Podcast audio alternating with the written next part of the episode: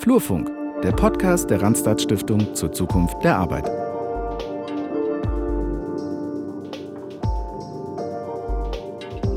Herzlich willkommen zu einer neuen Episode der zweiten Staffel von Flurfunk, dem Podcast der Randstad Stiftung zur Zukunft der Arbeit. Mein Name ist Nadja Meyer und ich kann heute gleich zwei Gäste begrüßen. Frau Dr. Julia Borggräfe, Herr Professor Dr. Enzo Weber. Ich freue mich sehr, dass Sie Zeit für unser Gespräch gefunden haben. Frau Borggräfe, aktuell sind Sie Associate Partner bei Metaplan, einer internationalen Unternehmensberatung mit Sitz in Quickborn bei Hamburg. Zuvor waren Sie mehrere Jahre im Bundesministerium für Arbeit und Soziales tätig und haben die neu geschaffene Abteilung Digitalisierung und Arbeitswelt geleitet und dort auch den Think Tank Denkfabrik Digitale Arbeitsgesellschaft mit initiiert. Herr Weber, Sie sind Forschungsbereichsleiter am Institut für Arbeitsmarkt- und Berufsforschung und lehren empirische Wirtschaftsforschung an der Universität Regensburg. Sie beraten nationale und internationale Regierungen, Parlamente, Institutionen, Parteien und Verbände regelmäßig zur wirtschaftlichen Lage und zum Arbeitsmarkt. Und Sie sind Autor zahlreicher Publikationen. Pandemie, Krieg, Inflation, Gasknappheit und ein Fachkräftemangel wie seit Wirtschaftswunderzeiten nicht mehr. Frau Borgräfe, Herr Weber, wann wird es endlich wieder so, wie es 2019 war? Ja, hoffentlich nie. Ne? Ich äh, denke, das ist ja sicherlich ein bisschen eine Suggestivfrage. Ähm, ich glaube, dass wir alle, und ich möchte jetzt nicht das Bild vom Brennglas bemühen, äh, aber doch äh, nicht nur ein Brennglas beobachtet haben, sondern auch eine unglaubliche Beschleunigung, gerade was das Thema digitales Arbeiten in Organisationen angeht äh, auch immerhin ein bisschen im, im Schulbereich. Ähm, also insofern, äh, ja, Antwort auf die Frage äh, kann man nur sagen, hoffentlich nie. Äh, ich hoffe, dass wir das als Turbo verstehen, als Initialzündung, um sozusagen jetzt die richtigen Themen mit Geschwindigkeit und Energie voranzutreiben. Mhm. Herr Weber, sehen Sie das ähnlich? Äh, wichtig wäre es in der Tat, irgendwann vielleicht mal wieder keine Krise zu haben.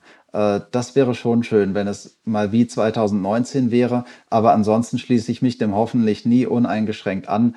Äh, denn schauen wir mal, was Stand 2019 war. Äh, wir hatten Fördertöpfe für Elektromobilität, die kaum in Anspruch genommen wurden.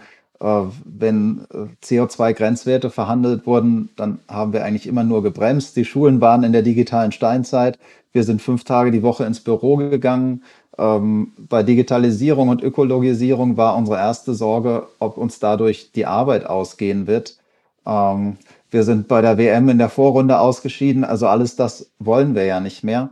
Ähm, also die Krise äh, ist schlimm, aber die Transformation ist eine Riesenchance und die müssen wir ergreifen. Wir haben einerseits gesehen, dass Unternehmen und vor allem auch die Mitarbeiterinnen und Mitarbeiter erstaunlich schnell auf die pandemiebedingte Situation reagiert haben. Andererseits sehen wir aber auch, dass die Digitalisierung zum Beispiel in unseren Schulen, Sie haben es gerade schon ein bisschen angesprochen, immer noch nur sehr langsam Einzug hält. Wie lässt sich das erklären? Oder anders gefragt, was wurde hier bisher versäumt und warum? Ich kann ja mal kurz da aufsetzen, wo ich eben schon mal äh, angefangen habe. Jetzt haben Sie sich mit Schulen natürlich ein hochkomplexes äh, Thema gerade auch ausgesucht. Ähm, denn wenn man sich mal anschaut, wie das System Schule funktioniert, gibt es in Deutschland, glaube ich, kaum ein komplexeres System mit den kommunalen, landesspezifischen und Bundeszuständigkeiten, die wir da haben. Ähm, ich glaube, man kann so ein paar äh, Ideen aber mal, mal ansetzen vielleicht oder so ein paar Themen mal tackeln. Also zum einen ist es natürlich so, dass äh, der Bund relativ wenig Einflussmöglichkeit auf, da, auf das hat, was tatsächlich in den Schulen passiert. Äh, was nicht heißt, dass der Bund nichts tun könnte. Und ich glaube, da kann man ansetzen, vielleicht ist das ein grundlegender Gedanke schon mal, äh, dass man stärker aus Perspektive der, der Nutzerinnen und Nutzer tatsächlich auch Fördertöpfe, wie zum Beispiel den Digitalpakt Schule oder was auch immer es da geben mag, gestaltet. Das heißt, dass man sehr viel spezifischer darauf schaut, was bräuchten denn Schulen, damit es funktioniert. Und warum hat das nicht funktioniert? Schulen sind keine Wirtschaftsorganisation, das heißt, die haben keinen Chief Digital Officer oder ähnliches. Das heißt, was in Schulen passiert ist, ist, äh, es gab, wenn man Glück hatte, engagierte Eltern und Lehrer, äh, die zufällig Ahnung haben vom Thema, Digitalisierung, dann ist was passiert. Es gibt aber auch, und das hat eine neue Studie gerade auch gezeigt, ähm, ja eine relativ äh, wenig ausgeprägte Begeisterung bei den Lehrkräften was digitale Technologien im Hinblick auf äh, die Unterstützung schulischer Leistung, äh, Leistung angeht, eine Ipsos-Studie, die jetzt gerade veröffentlicht wurde. Und ähm, dann, dann muss man schauen, ne, wer sind denn sozusagen die Anwender, die das in Anwendung bringen sollen. Und wenn die Schulen es nicht können, dann muss ich erstmal schauen, welche Infrastrukturen brauchen die Schulen, welche Kompetenzen brauchen die Schulen und was brauchen die vielleicht auch an Unterstützung. Stichwort digitales Personal oder Personal, was dann digital auch machen kann äh, Förderanträge auch stellen kann und so weiter und so fort, äh, damit das überhaupt funktioniert. Und ich glaube, da gibt es so viele Baustellen, ähm, die man erstmal vordenken müsste, bevor man Strukturen schafft, ähm, damit sowas dann tatsächlich auch funktionieren kann. Also hochkomplexes Thema. Ich glaube, allein darüber könnte man, könnte man zwei Stunden reden. Das könnte man in der Tat, äh, und äh, in der Tat, ich meine, die, die Situation in Unternehmen ist heterogen, was die Digitalisierung angeht, die Situation in den Schulen auch. Also es gibt super Beispiele, es gibt aber auch viele, wo nicht viel läuft. Klar, Schulen sind keine Unternehmen, die haben jetzt nicht die Art von Wettbewerbsdruck. Oft gibt es auch irgendwo das Verständnis, äh, digital ist halt das Fach Informatik, aber der Rest vielleicht nicht unbedingt. Ähm, und Schulen haben nicht die angestammten Experten unbedingt immer an Bord. Und das Engagement Einzelner, das funktioniert manchmal top und das, äh, da kommen super Beispiele raus, aber es bleibt halt das Engagement Einzelner. Äh, was ich mir vorstellen könnte, ist vielleicht Unternehmen und Schulen an der Stelle auch zusammenzubringen. Ähm, denn digitale Kompetenzen, die haben wir ja auch großflächig in vielen Betrieben an Bord. Also was ich mir vorstellen könnte, wäre vielleicht so eine Art Patenschaftsmodell, äh, wo man sagen würde, die, die Ausgestaltung digitaler Technik, auch äh, die Konzepte, da können vielleicht benachbarte Betriebe auch so in solchen Patenschaften dann mit, äh, mit Schulen auch mal gemeinsame Sache machen, um da Dinge voranzubringen. Und das wiederum könnte man von der öffentlichen Hand äh, finanzieren. Denn die, die Alternative äh, ist halt auch, dass die öffentliche Hand die IT-Fachkräfte selbst in Anspruch nimmt und vom Markt wegkauft äh, von daher, das, das ist ja ein sehr knappes Gut und in Betrieben gibt es diese Kompetenzen schon großflächig. Es gibt so, glaube ich, gut 30.000 äh, allgemeinbildende Schulen in Deutschland. Also das äh, könnte man vermutlich auch ganz gut abdenken. Ja, ich, wenn ich, wenn ich noch eine, eine, einen, einen Gedanken vielleicht ergänzen darf, ähm, Herr Weber, das, das kann man sicherlich machen. Ich glaube, nur A haben die Unternehmen ja selber kaum Kapazitäten für das IT-Thema. Wir haben aktuell 137.000 offene Stellen für IT-Expertinnen. Ja, da werden die Unternehmen gut überlegen, ob sie die an Schulen abgeben. Das ist das eine. Das andere ist, dass ich gerne Lanze dafür brechen würde, tatsächlich Schulen als professionelle Organisationen zu betrachten. Und das tun wir aus meiner Sicht zu wenig. Das heißt, man müsste mal die Frage stellen, was brauchen Schulen denn als Organisation, um das letztendlich stemmen zu können? Ja? Und da sind wir natürlich beim Thema wie äh, Führungsstrukturen. Ja, inwieweit können Schulen da mitbestimmen? Die haben ja ganz wenig Einflussmöglichkeit, zum Beispiel auch darauf, welche, welche Lehrkräfte sie rekrutieren. Die können sich gar nicht aussuchen, ob sie äh, Leute rekrutieren, die stärker äh, Know-how mitbringen zum Thema Digitalisierung, jedenfalls in, in vielen Bereichen. Und was brauchen Schulen eigentlich, Stichwort Verwal eigene Verwaltungsstrukturen und Infrastruktur, damit das alles funktioniert?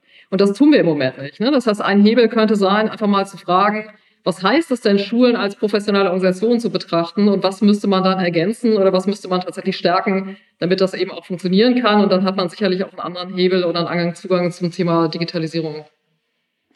Also die, die Arbeitsfähigkeit der Schulen, äh, äh, das, das ist sicherlich ein ganz zentraler Punkt. Und äh, eben ein bisschen davon wegzukommen, dass auch am Engagement Einzelner punktuell äh, so sehr viel hängt. An der grundsätzlichen Knappheit bei IT-Kräften kommen wir natürlich nicht vorbei. Also die können äh, hier oder da eingesetzt werden. Die Schulen brauchen sie auch. Ähm, und dementsprechend wäre meine Idee sozusagen auch nicht, dass Unternehmen die abgeben an Schulen, sondern dass man versucht, Synergien zu nutzen und dafür aber von öffentlicher Hand auch einen Ausgleich schafft. Das äh, kann, glaube ich, äh, nochmal einen zusätzlichen Schub geben. Denn was, glaube ich, auch wichtig ist für Schulen, das ist äh, Netzwerke zu bilden, auch reinzuschauen, wie Digitalisierung woanders gelebt wird, sich in dem Rahmen auch weiterzuentwickeln. Und da können solche Kontakte vielleicht schon was bringen. Kann es sein, dass wir in Sachen Digitalisierung und künstlicher Intelligenz nicht nur ein Aufholproblem haben, sondern vielleicht auch ein kommunikatives? Dass ähm, also viele Menschen sich auch ein wenig davor fürchten, weil sie im Grunde gar nicht genau verstehen, was das ist, künstliche Intelligenz, oder mehr noch, dass sie das Gefühl haben, es ist am Ende doch irgendwie ein Instrument der Kontrolle oder der Überwachung. Wie sehen Sie das? Also ja, ähm, äh, also K, äh, äh KI ist für viele so ein undurchschaubares Konstrukt. Ähm, das ist schon richtig. Und wann immer ich vor etwas Undurchschaubarem stehe, etwas, das mir fremd ist, habe ich dagegen Vorbehalte. Das ist nicht nur bei äh, KI so. Ähm, deswegen sollten wir darauf achten, dass wir unsere äh, Digitalisierungspolitik und auch Qualifizierungspolitik so steuern, dass wir dieses Undurchschaubare wegkriegen. Also wenn man sich mal anschaut, was kommt eigentlich in Studien raus, was für Kompetenzen werden eigentlich konkret durch die Digitalisierung gebraucht, dann stellt man fest, ja natürlich, äh, Programmieren werden wir in Zukunft mehr brauchen, aber auch in Zukunft werden die wenigsten von uns äh, komplexeste Codes äh, programmieren und ähnliches, sondern es kommt auch sehr stark auf allgemeine Kompetenzen an. Kommunikationsfähigkeit, Abstraktionsfähigkeit, Denken in Prozessen, lauter solche Dinge. Ähm, und wenn man also in die Richtung geht und äh, dann dort ankommt, dass man sagt, äh, man wird nicht mehr abgehangen davon, es reicht auch gar nicht mehr nur mitzuhalten, sondern man kommt in eine Situation, wo man sowas selber in die Hand nehmen kann, wo man selber Teil von etwas ist, wo man selber etwas gestalten kann und sieht, äh, wie es funktioniert und wie es äh, wirklich dann ganz konkret, welche Vorteile es auch bringen kann und wie es am eigenen Arbeitsplatz eingesetzt wird. Dann sind wir in einer ganz anderen po äh, Position als das undurchschaubare Konstrukt KI, das dann auf äh, sagen wir mal, äh, Covern äh, von Wochenzeitschriften auch oft äh, für den Arbeitsmarkt immer noch äh, als sehr abstrakt oder bedrohlich äh, dargestellt wird. Und dafür brauchen wir eine Qualifizierungspolitik, die wirklich kontinuierlich und proaktiv vorangeht. Also man muss da vor den Trend kommen und nicht immer hinterherlaufen. Hinterherlaufen tut niemand gerne. Ja, ich würde ich es gerne nochmal noch mal in zwei Richtungen aufmachen. Also Weber hat ja gerade schon äh, zu Recht das Thema Kompetenzen ähm, erwähnt. Ich glaube, man muss die Kompetenzen in zwei Richtungen denken. Also einmal tatsächlich in Richtung Digital Literacy. Das sind für mich vor allem dann tatsächlich auch äh, technische Kompetenzen. Also, dass man einfach versteht, dass ein Algorithmus nichts anderes ist als trainierte Daten, die hingeführt werden zu einer automatisierten Entscheidungsfindung. Und dass man einfach auch weiß, äh, dass ein Algorithmus immer so gut ist wie die Daten, auf denen er trainiert wurde. Ja? So, deswegen würde ich sagen, das ist so ein Grundwissen, was schön wäre, wäre, wenn alle das zum Thema KI äh, hätten und dann kann man das vielleicht auch ein bisschen zuordnen. Also das heißt, es geht einmal darum, diese technischen Kompetenzen auszuprägen. Ich glaube, da haben wir noch viel Platz nach oben. Hier gibt es schöne Beispiele aus dem Ausland, wie Finnland zum Beispiel, die eine äh, entsprechende Learning-App zur Verfügung stellt und den Anspruch hat, dass 20 Prozent der Menschen äh, das auch tatsächlich mal tun und durchlaufen. Und auf der anderen Seite aber diese Metakompetenzen. Und ich glaube, bei diesen Metakompetenzen, ähm, Herr Weber, das wissen Sie, das haben wir schon öfter diskutiert, sind wir völlig einer Meinung. Ähm, ich würde da einen Punkt ergänzen, den ich ganz wichtig finde. Ich glaube, diese Kompetenzen, ja, die Herr Weber gerade angesprochen hat, Komplexitätsverständnis, Kreativität und so weiter, die muss man stärker in der Pfadabhängigkeit denken und das tun wir im Moment nicht. Denn diese Kompetenzen entstehen ja zu einem sehr frühen Zeitpunkt. Und das, was wir im Moment nicht tun in der Bildungspolitik, äh, abgesehen davon, dass es natürlich spannende Ansätze gibt äh, in Richtung Qualifizierungszeiten und so weiter, wir müssen diese Kompetenzen in Fahrtabhängigkeiten denken. Das heißt, wir müssen schauen, wo sie entstehen und müssen dann diese Kompetenzen über den Lebenslauf auch entsprechend entwickeln, damit Menschen auch eine Chance haben, die so auszuprägen, wie sie sie für den Arbeitsmarkt dann nachher brauchen. Ich würde gerne noch mal ähm, auf die Situation in Unternehmen zu sprechen kommen. Die digitale Transformation wird früher oder später ja alle Unternehmen und beinahe alle Tätigkeitsbereiche in irgendeiner Form erreichen. Die Flexibilität, die wir während der Pandemie in Bezug auf räumliche und zeitliche Bedingungen erlebt haben, betrifft aber nur einen Teil der Mitarbeiterinnen und Mitarbeiter. Im Handwerk etwa oder auch in der Fabrikhalle, auch in der Pflege zum Beispiel, sieht das schon ein bisschen anders aus.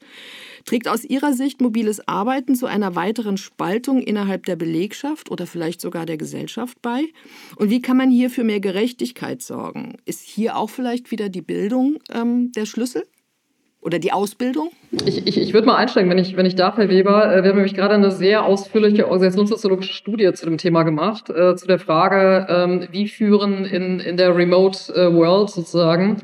Und da ist das Thema Gerechtigkeit tatsächlich eins, was, was hochploppt, ja, und wo wir zu dem Schluss gekommen sind, dass das Thema Gerechtigkeit an diesem Thema Remote Work oder mobiles Arbeiten auch ein Stück weit äh, vielleicht eskaliert, weil jetzt sehr sichtbar wird, dass ein Teil der Belegschaft mobil arbeiten kann und ein anderer eben nicht. Ne, das heißt, äh, das ist auch so ein Kristallisationspunkt in der, in der Organisation, ähm, wo einfach eine organisationsöffentlich beobachtbare Unterscheidung auf einmal ähm, auf, aufpoppt ja, und Abwesenheit auch unter Umständen als sichtbares Privileg interpretiert werden kann. So, die Frage ist natürlich, auf was für einer Basis ähm, existiert dieses Privileg oder kommt es zum Tragen? Und das Wichtige aus unserer Sicht ist, dass man erstmal das ernst nimmt ja, und sagt, das kann zu einer Spannung innerhalb der Belegschaft äh, führen.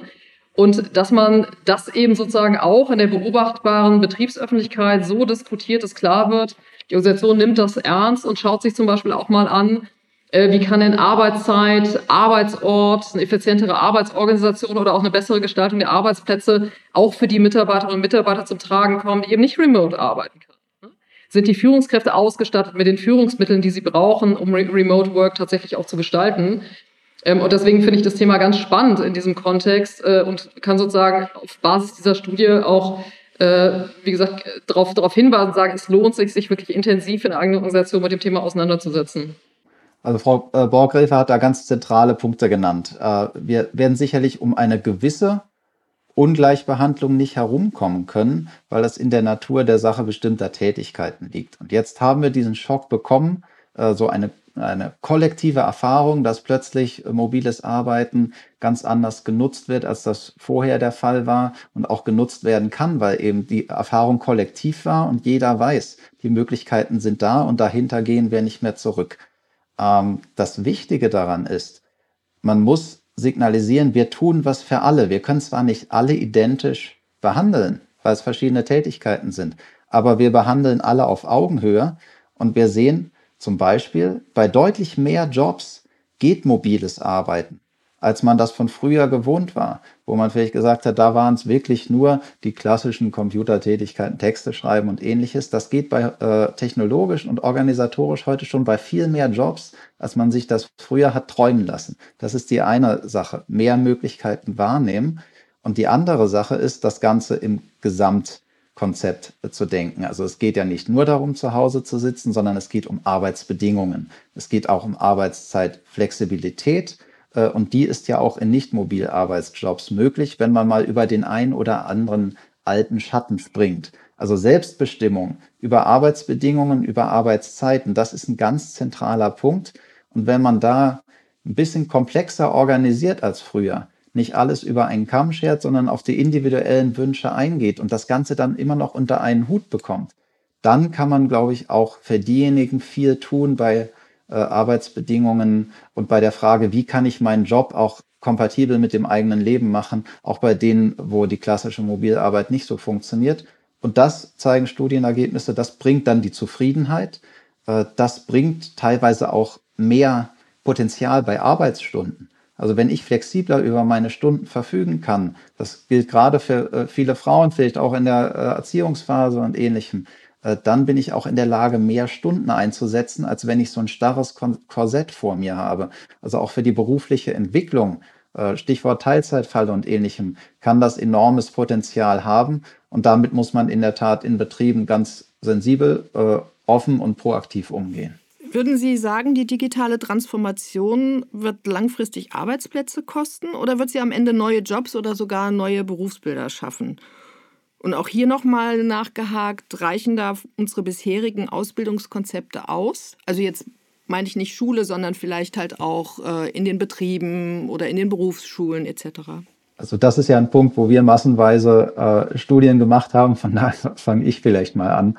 Ähm, äh, die äh, also Arbeit wird durch, äh, ähm, wird durch Transformation, zum Beispiel Digitalisierung, auch substituiert. Das ist richtig. Ähm, das be äh, betrifft auch viele Tätigkeiten und das ist an sich auch nichts Neues. Also die meisten Tätigkeiten, äh, die vor 100 Jahren in unserem Arbeitsmarkt mal ausgeübt wurden, werden heute nicht mehr ausgeübt.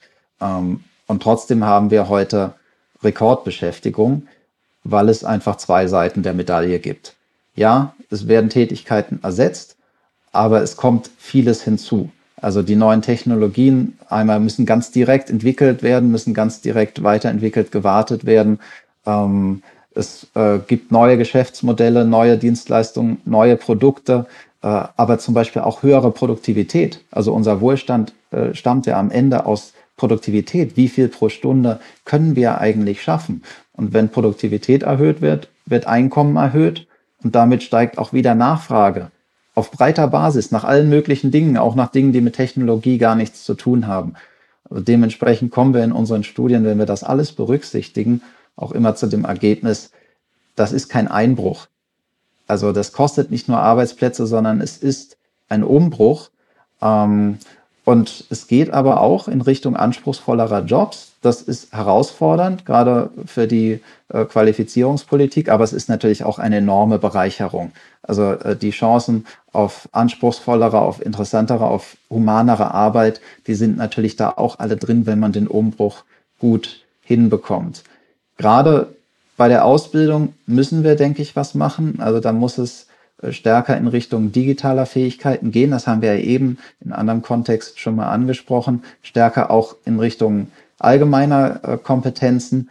Stärker, glaube ich, auch in Richtung einer flexibleren Qualifizierung. Denn wir müssen einmal in Richtung der Leistungsstärkeren schauen, ähm, die vielleicht zusätzliche Module brauchen, die noch was oben draufsetzen können in Richtung Digitalisierung. Wir müssen aber auch in Richtung derjenigen schauen, die bisher die Ausbildung vielleicht nicht geschafft haben, äh, wo wir vielleicht auch modular erstmal Lunte riechen lassen können äh, und uns vortasten können, wie weit Menschen kommen. Und wenn dann die Motivation konkret erstmal da ist, dann äh, vielleicht auch weiterzukommen. Und ich glaube, wir brauchen eine Verbindung von Ausbildung und Weiterbildung. Also wenn man sich anschaut, warum Menschen nicht in die Weiterbildung gehen, dann ist die häufigste Antwort, ich bin da schon zu lange raus. Das ist nicht mehr meins. Und das darf nicht eintreten. Also wenn wir Ausbildung äh, nicht äh, als, als am Ende als Abschluss bezeichnen. Ausbildungsabschluss ist ja, wenn Ausbildung bei uns erfolgreich ist. Das Wort ist schon sehr bezeichnend. Sondern in einem Kompetenzrahmen auch organisatorisch nahtlos weiter fortsetzen. Dann können wir genau das vermeiden. Ja, ich will vielleicht eine, einen Punkt noch ergänzen, ähm, nur ganz kurz im Hinblick auf die Zeit. Äh, wir wissen ja jetzt, äh, kennen, kennen wir wahrscheinlich 80 Prozent der Berufe noch nicht, die es in 2030 geben wird. Und insofern glaube ich, müssen wir da tatsächlich unsere Ausbildungskonzepte auch dahingehend äh, verändern, dass wir stärker diese, diese Veränderung, die sich berufsimmanent ergeben wird, dass wir die stärker mitdenken. Und tatsächlich, ähm, Herr Weber, ein, ein Punkt ist ja auch immer, warum Menschen nicht äh, sich weiterbilden. Einmal das Thema Kosten und einmal das Thema Zeit. Ja, dass wir sozusagen diesen Rahmen schaffen, dass für die Menschen, bei denen jetzt schon klar ist, dass Digitalisierung auch zu einer massiven Veränderung ihrer Berufsbilder oder vielleicht auch zu einem Wegfall führt, äh, dass die Themen Kosten und Zeit eben kein Argument mehr sein können, äh, damit Weiterbildung nicht stattfindet. Das vielleicht ergänzt von meiner Seite noch. Mhm.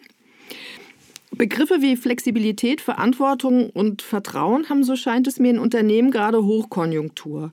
Das hat ja auch so ein bisschen mit dem zu tun, Herr Weber, was Sie gerade sagten, ähm, dass äh, Menschen durch die Flexibilität, die sie äh, bekommen haben, auch so eine gewisse Selbstbestimmung erfahren. Äh, Führungskräfte müssen darauf vertrauen, dass ähm, die Mitarbeiterinnen und Mitarbeiter ihre Arbeit machen, auch wenn ich sie nicht ständig sehe zum Beispiel. Andererseits hat aber gerade die Pandemie nach Beobachtung von Experten auch für eine Rückkehr autoritärer autoritärer Führung gesorgt. Wie passt das aus Ihrer Sicht zusammen? Ich kann ja aus der Führungsperspektive nochmal noch mal starten. Also viele Unternehmen hatten natürlich in der, in der Krise das Gefühl, es braucht jetzt Führung, es braucht sozusagen die starken Führungskräfte ne, auf, der, auf der einen Seite. Ähm, auf der anderen Seite darf man natürlich nicht unterschätzen, ähm, dass A, viele Organisationen mit äh, agilen Teams, äh, Co-Creation Rooms und so weiter äh, sich viel aufgebaut haben, was ihnen geholfen hat, äh, wettbewerbsfähig zu bleiben und das ist natürlich in Spannungsverhältnis getreten und die Unternehmen, die das gut gehandelt haben, waren sich dieser Spannung bewusst. Ähm, was auch wichtig zu verstehen ist, ist, dass äh, Vertrauen ein unglaublich hilfreiches Instrument ist, um Komplexität zu reduzieren. Und mit Themen wie ökologischer Transformation, Digitalisierung und so weiter und so fort ähm, erhöht sich einfach in den Organisationen die Komplexität. Und deswegen ist es ganz wichtig, ähm, auch zu schauen, wie kann man dieses Vertrauen erhalten auf der einen Seite und wie viel, Vertrau wie viel Kontrolle braucht es auf der anderen Seite tatsächlich, um das Vertrauen aufrechtzuerhalten, damit Organisationen Vertrauen einfach nutzen können als Instrument, um ihre Komplexität zu handeln. Weil ansonsten werden sie an dieser Komplexität äh, gnadenlos scheitern, weil man nicht alles kontrollieren kann, ähm, weil man dann letztendlich nicht mehr zu dem kommt, was einen, einem dann auch das wettbewerbstechnische Überleben sichert. Vertrauen ist, glaube ich, ein ganz äh, zentraler Punkt. Ähm und der steht in der Tat einer autoritären Führung äh, entgegen. Warum es trotzdem vielleicht zu diesem Eindruck kommen konnte, äh, naja, die, die Pandemie kam sehr plötzlich und hat große Änderungen äh, teilweise auch ganz in ganz kurzer Zeit erfordert, äh, äh, klare, schnelle Entscheidungen und das kann dann manchmal vielleicht schon als autoritär wahrgenommen werden. Aber die Konsequenz daraus, wie man äh, wirklich nachhaltig Organisationen in der Wirtschaft ähm, aufbauen sollte, das geht nicht in Richtung autoritärer Führung, sondern das geht genau in Richtung des Gegenteils. Also wenn wir zum Beispiel mal den einen ganz plakativen großen Schub nehmen, den die Pandemie gebracht hat beim mobilen Arbeiten, dann war natürlich vieles erstmal ganz kurzfristig aus der Not geboren, aber längerfristig um da wirklich was draus zu machen, braucht man ja ein allgemeines, äh, ein, ein Konzept, das wirklich allgemein akzeptiert ist und das äh, dieses Vertrauen auch ausdrückt. Also ein Konzept, das dann deutlich macht, wie soll eigentlich bei mobilem Arbeiten Kommunikation funktionieren, wie soll Delegation funktionieren, wo liegen Verantwortungen, wo liegen Grenzen und das Ganze liegt ganz naturgemäß dadurch, dass Menschen nicht mehr am selben Ort äh, anwesend sind, dann ganz wesentlich in einem gegenseitigen Vertrauen. Äh, das heißt, wenn man solche Konzepte gut hinbekommt, dann kann man aus diesen kurzfristig notwendigen Entscheidungen, die so übers Knie gebrochen waren, dann in der Organisationsentwicklung wirklich noch viel, äh, viel machen. Ja, ja, und da kann man wieder, wieder anschließen an das, was wir vorhin diskutiert haben. Das sind eben auch Diskurse, die müssen aber auch geführt werden. Und deswegen äh, kann man sozusagen an der Stelle vielleicht mal ein kleines Plädoyer dafür, ähm, dafür machen, dass diese Diskurse in den Organisationen tatsächlich auch geführt werden weil die sind im Prinzip die Voraussetzung dafür, dass das Vertrauen in den Organisationen dann zwischen den handelnden Personen auch tatsächlich entstehen kann. Genau so ist es. Man braucht einen, einen Konsens darüber, wie Führung und wie Eigenständigkeit und wie eigene Souveränität, wie alles äh, dann in einem solchen Arbeitsrahmen zusammengeht. Und äh, da hat sich jetzt vieles durch diesen kollektiven Schock auf den Kopf gestellt. Von daher gibt es, glaube ich, in ganz vielen Organisationen jetzt auch wirklich einen äh, großen Bedarf äh, miteinander zu reden, Dinge zu koordinieren. Und äh, dessen soll man sich bewusst sein, denn da werden jetzt Entscheidungen getroffen, die auch für äh, ein, ein Betriebsklima, eine Organisationsentwicklung langfristig ganz, ganz wesentliche Grundsteine legen. Ich würde den Blick jetzt gerne noch mal ähm, weg von den Unternehmen hin zu vielleicht dem, dem globalen Gesamtzusammenhang äh, kurz ähm, wenden. Wir haben ja in den letzten zwei Jahren auch gesehen, wie verletzlich unsere Weltwirtschaft ist. Globale Lieferketten wurden unterbrochen und haben zu in dieser Form eigentlich nicht gekannten Engpässen geführt.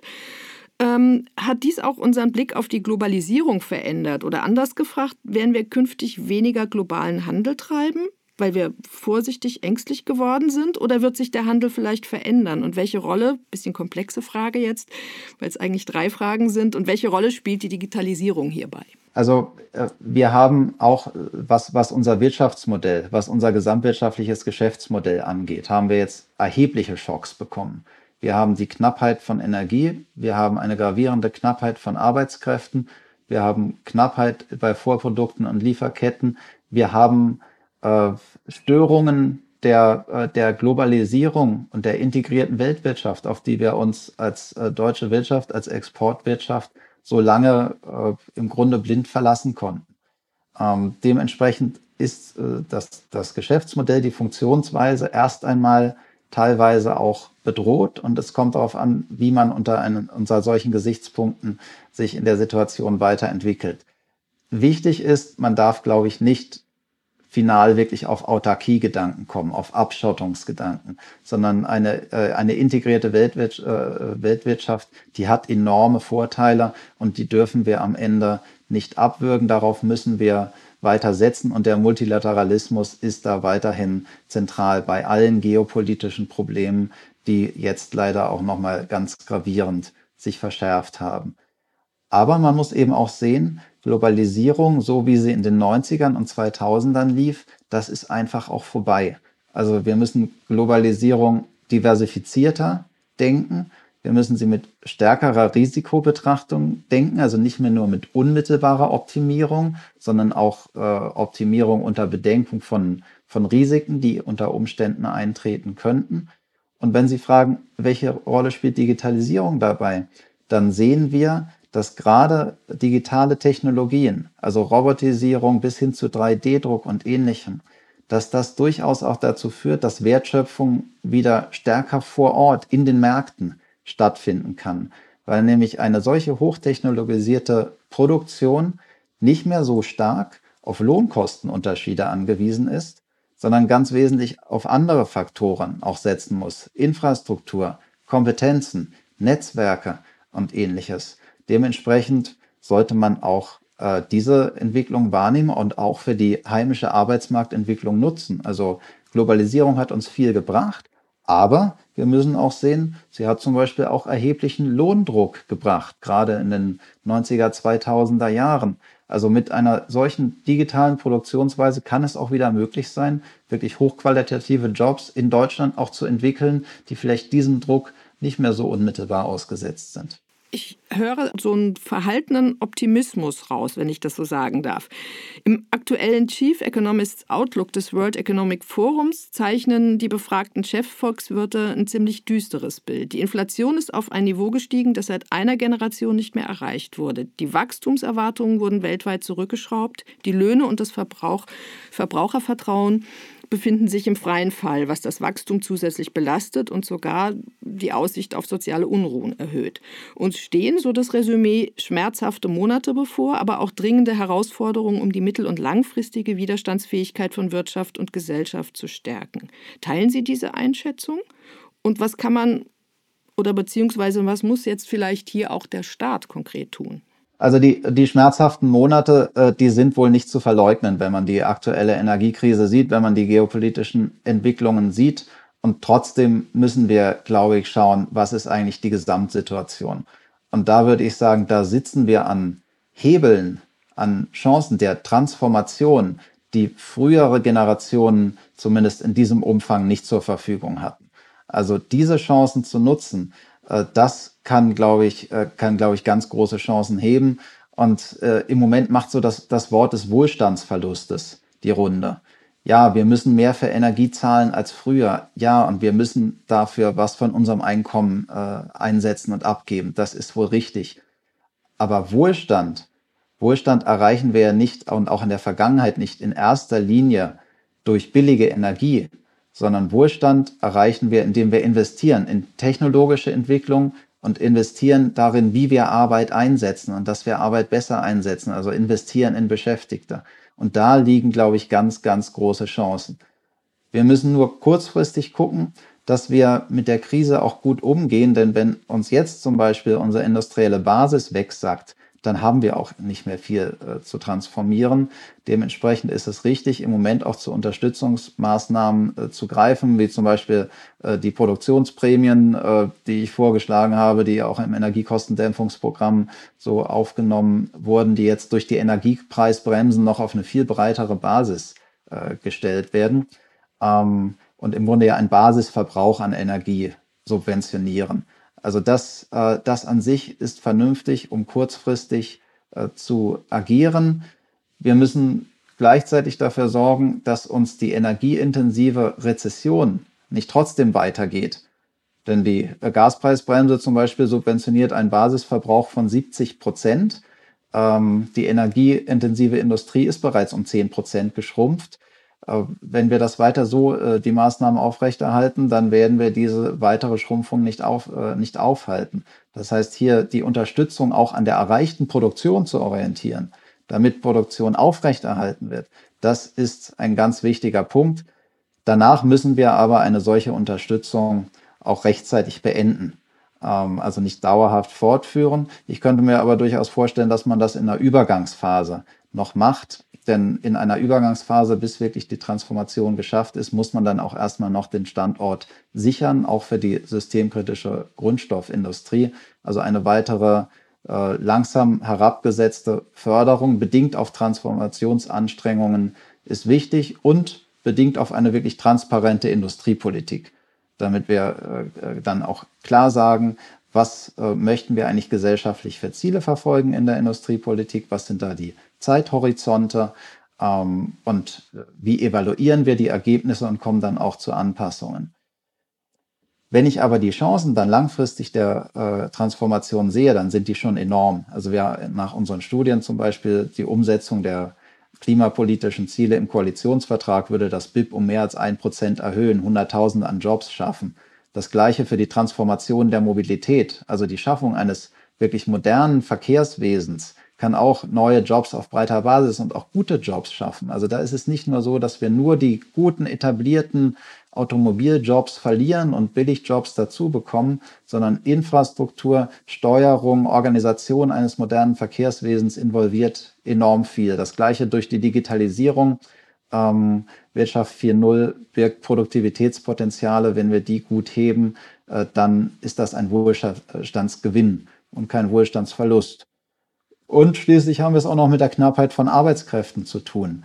Die waren wir lange nicht gewohnt. Wir kommen aus Zeiten der Massenarbeitslosigkeit. Bisher äh, ist die Zahl der Arbeitskräfte in Deutschland immer noch gestiegen. Das wird in Zukunft wahrscheinlich nicht mehr so sein. Das, äh, da müssen wir die Knappheit aber im Grunde mit den eigenen Waffen schlagen. Also wachsen über Masse geht wahrscheinlich nicht mehr. Also heißt das, den Sog der Knappheit nutzen, um mehr auf Klasse zu setzen. Also zum Beispiel darauf, wie können wir Ältere besser im Arbeitsmarkt einsetzen, gute Tätigkeitsprofile für sie finden und die Menschen rechtzeitig in so eine Richtung qualifizieren. Wie können wir äh, berufliche Entwicklung von Frauen äh, stärken, ähm, damit wir nicht mehr so viele Potenziale nach der Kinderphase liegen lassen. Also Stichwort Betreuung, Arbeitszeitflexibilität und anderes. Wie können wir Hürden für Migration abbauen und äh, zugewanderte Menschen dann aber auch berufsbegleitend noch stärker integrieren, gezielt qualifizieren? Äh, wie können wir weitere Schritte Richtung Vollbeschäftigung gehen? Denn das ist ja genau der äh, Punkt. Wir haben jetzt einen enormen Sog vom Arbeitsmarkt. Das heißt, auch ein weiterer Abbau der Arbeitslosigkeit ist möglich. Das heißt, die Knappheit, die wird uns nicht mehr verlassen, aber Knappheit kann man auch gewinnbringend einsetzen. Ja, da kann man vielleicht äh, anschließen, ne, den, den schönen Spruch, never waste a good crisis. Äh, das gilt natürlich sowohl für Unternehmen als auch natürlich für den Staat. Äh, da kann man jetzt vielleicht auch mal kurz hingucken. Ich glaube, bei den Organisationen äh, kann man tatsächlich nur dazu raten, ähm, alles drauf zu setzen, ähm, dass Organisationen einfach innovationsfähig sind. Und ich würde allen Organisationen wünschen, dass sie sich wirklich den Raum, die Zeit und auch die vielleicht erforderlichen Kosten dafür nehmen, dass sie die eigene Innovationsfähigkeit an der Stelle klären, weil ansonsten ist alles das, was Herr Weber gerade beschrieben hat, einfach in Organisationen wahnsinnig schwer umzusetzen. Und das ist aber letztendlich das, was den Organisationen das Überleben ermöglicht. Und wenn man jetzt auf die Seite der Verwaltung schaut, das ist, glaube ich, relativ klar, was getan werden muss, müsste. Ähm, es gibt äh, dazu spannende Ziele im Koalitionsvertrag. Davon ist relativ wenig bisher in Angriff, in Angriff genommen worden, bzw. umgesetzt worden. Äh, wir haben ja auch im letzten Herbst ein Acht-Punkte-Papier dazu herausgegeben äh, zum Thema Verwaltungsinnovation und Digitalisierung. Und das ist natürlich ein ganz wichtiger Faktor, weil der Staat natürlich oder auch die Verwaltung die Grundlage, die Rahmenbedingungen dafür stellt, dass vieles von dem, was in Innovation in dieser Gesellschaft möglich ist, tatsächlich auch passieren kann. Wenn der Staat selber aber diese Strukturen nicht hat und selber Innovation nicht ermöglichen kann, äh, dann ist das natürlich ein ziemlich, äh, ziemlich schlammiger Untergrund. Und deswegen ist es, glaube ich, ganz wichtig, dass wir jetzt zügig vorankommen ähm, und die Verwaltung so auf die Schiene setzen, ähm, dass da nicht nur Innovation möglich ist, sondern dass da auch die Grundlage besteht, damit Innovation in anderen Bereichen der Gesellschaft umgekehrt ermöglicht wird. Frau Borgrefe, Herr Weber, herzlichen Dank für Ihre Zeit und für diese spannenden Einsichten. Gern geschehen, das war doch ein ordentlicher Parforce-Ritt. Sehr gerne. Vielen Dank umgekehrt.